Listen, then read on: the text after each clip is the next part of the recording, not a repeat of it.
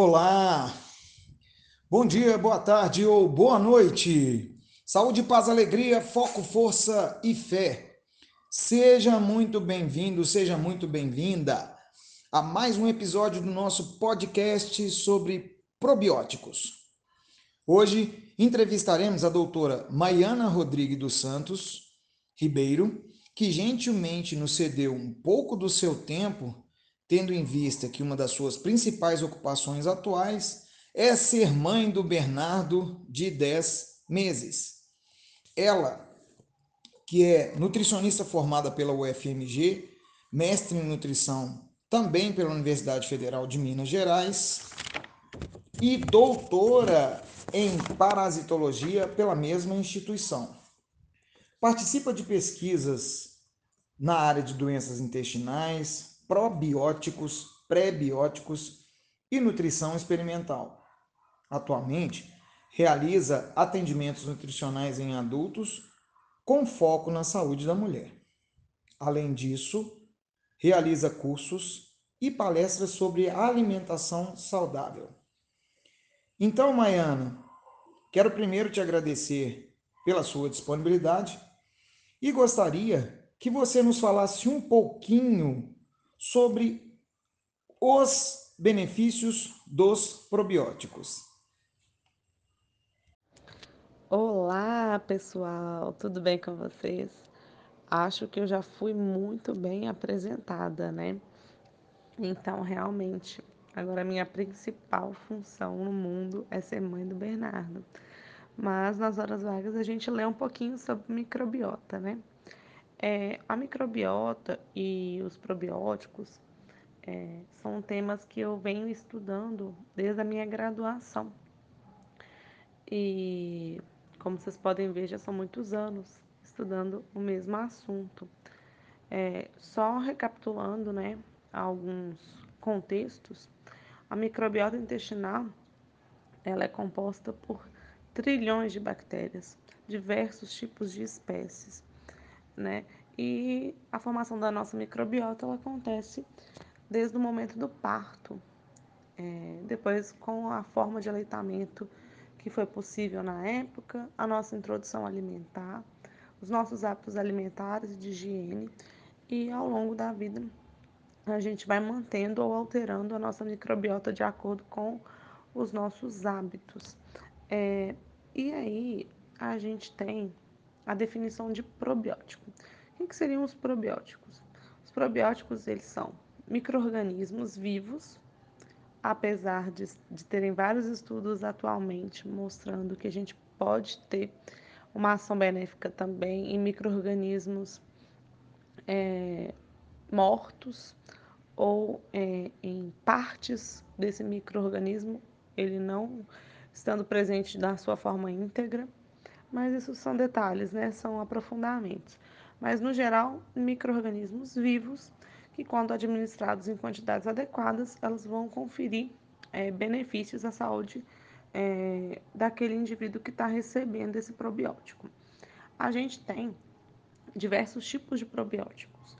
É, os mais comuns, os que a gente vai encontrar em maior abundância né, no mercado farmacêutico, etc., são é, probióticos da classe é, das bactérias, principalmente bactérias é, ácido-láticas, gram-positivas, mas a gente tem vários outros tipos de probiótico, inclusive é, probióticos que são leveduras.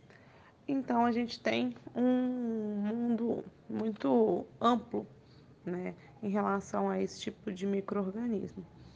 É, mas o mais interessante em relação aos probióticos e o que mais vem sendo estudado é o seguinte: há alguns anos, né, a gente já tem o, os primeiros estudos com probióticos, a gente já tem produtos alimentícios contendo esses probióticos, além de produtos farmacêuticos, mas foi crescendo o interesse em relação ao uso de probióticos Da mesma forma que foi crescendo o uso de outros tipos de medicamentos, como antibióticos, antiparasitários, e esses medicamentos muitas das vezes levando a efeitos colaterais ou é, com esse uso excessivo desses medicamentos, a gente tem uma resposta menor né, nos indivíduos que estão usando esses medicamentos. Então, assim, os probióticos, eles vêm sendo muito estudados é, em sua associação com é, antibióticos, antiparasitários, ou com a intenção de amplificar né, o, os seus efeitos benéficos, né, os efeitos benéficos desses medicamentos, é, ou reduzir os efeitos colaterais. E existem alguns estudos, como foi o caso do meu doutorado, a gente comparar se só probiótico em si ele teria efeito sobre algumas doenças ou sobre os efeitos dessas doenças. Então, vou dar um exemplo aqui que existem muitos estudos atualmente é, avaliando o uso de probióticos é, na mucosite. A mucosite é um desfecho muito comum é, do uso de remédios quimioterápicos, né, do tratamento de quimioterapia nos pacientes com câncer. Então, a mucosite ela é uma doença que afeta as mucosas, como o próprio nome diz, e existem muitos estudos hoje em dia que fazem o seguinte: você mantém todo o protocolo de tratamento quimioterápico, e em é, associação você usa o probiótico a fim de prevenir esse possível dano. Então, assim, a gente tem um, um mundo muito grande ainda é, para desbravar em relação ao uso dos probióticos. Por quê? Todos os probióticos têm os mesmos efeitos? Não. Todos os probióticos devem ser usados diariamente? Provavelmente também não. Então, o que a gente tem percebido é que os probióticos, eles vão ser cada vez mais indicados, mas é, o médico ou o nutricionista, ele vai ter que estudar muito bem aquele caso em específico, ver quais estudos né, científicos já estão mostrando o embasamento, qual, quais estudos estão mostrando é, a dosagem, a frequência para realmente é, essa utilização ser é, viável e realmente trazer os efeitos benéficos. É, a gente sabe que existem alguns é, produtos alimentícios que contêm os probióticos e esses produtos alimentícios é, eles têm é, regulamentação da Anvisa, mas eles devem também é, ter uma indicação de uso em relação aos alimentos contendo é, micro-organismos vivos, a Anvisa ela já regulamentou é, essa utilização. Então, para o alimento ser considerado um alimento probiótico, existe uma quantidade mínima necessária de micro-organismos vivos, viáveis, é, dentro do prazo de validade é, específico do, daquele produto. É, mas toda vez que a gente pensa num produto dessa forma, a gente tem que lembrar que, no geral, ele não vai ser utilizado como um medicamento, né? É, ele vai ser utilizado em casos específicos, né, de constipação intestinal leve, é, regulação desse fluxo intestinal, é, em alguns casos, em uma diarreia, é, seja uma diarreia leve.